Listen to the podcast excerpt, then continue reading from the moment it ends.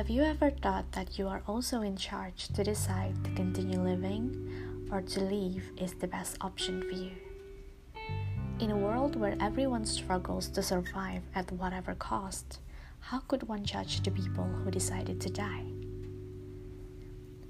In my elementary days, I often asked myself whether or not I will taste the adult experience of reaching twenty-five, onwards and upwards. The age twenty-five seemed too far from the eyes of a ten-year-old me.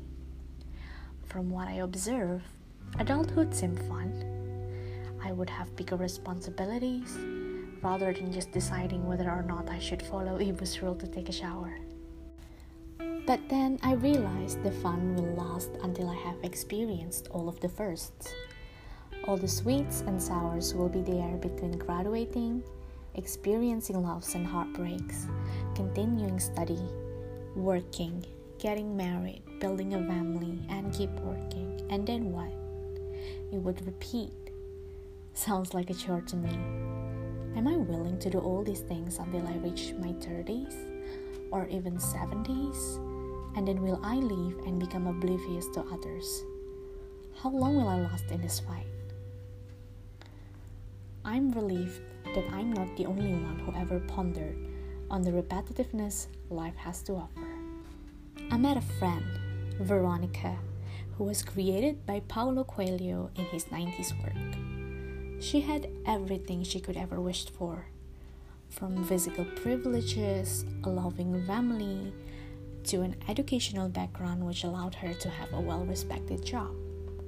Yet she decided to end her life at the age of twenty-four by consuming a high dose of medication. After being found overdosed, she was hospitalized in a mental asylum to be treated for her mental health issues that led her to the thought of leaving her life. Doctor Igor, who handled her case, was who made Veronica's life in this place become more interesting. Doctor Igor believed that, apart from serious pathological cases, people did try to escape their routines by escaping their lives. They were poisoning themselves gradually through a compound called vitriol. Vitriol, also called bitterness because of the taste, will be released by the human organism when a person becomes afraid of reality. The symptoms appear when a person are eager to construct their own world without being impacted by external threats, against new people, new places, or new experiences. They construct a high wall to limit their external growth.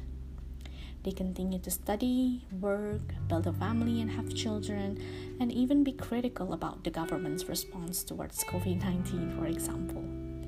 Yet they don't allow their emotions in this process, because after all, they want to keep being under control.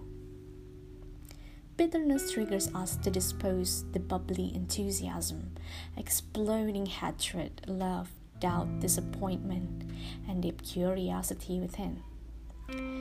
And then they start to lose their desires and feel empty, living fully inside their box that they are afraid to leave it, or they want to leave, staying forever in their ideal imagination.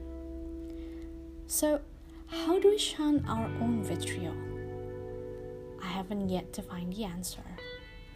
My guess is to keep asking why and find reasons behind everything I do every time, even when I feel like doing a repetitive chore.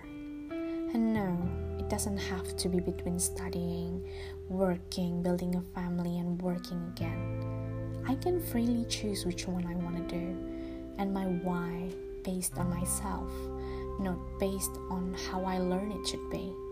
I can choose what kind of chores I enjoy, what kind of chores I can tolerate for seventy years of living. My decision making is bad. What if I fail in choosing? Well, then I can choose between dealing with it or I can change my kind of chores. That's why life is called a roller coaster ride, right? Another guess is to feel and embrace all the emotions that we need to feel and not limiting ourselves based on what looks frustrating to us. I thought I was only scared with cockroaches, but I found myself horrified of the sea, a dark place where deepness and wideness is unknown, where I don't know what kind of living or non-living object I might find, right after I tried snorkeling alone. Yet, the sea was one of my favorite places where I dreamt of living under when I was a kid. I also found my hands and feet sweating when looking down during my trip to a high place. But the sea and the high grounds are fun. Going on an adventure to have an adrenaline rush brings excitement to me. Doing things that I'm scared to do and not knowing whether or not I am able to do it in the first place, making me ebullient. It makes my heart bounce faster, my eyes look bigger. It also makes me quite proud of myself. It brings satisfaction.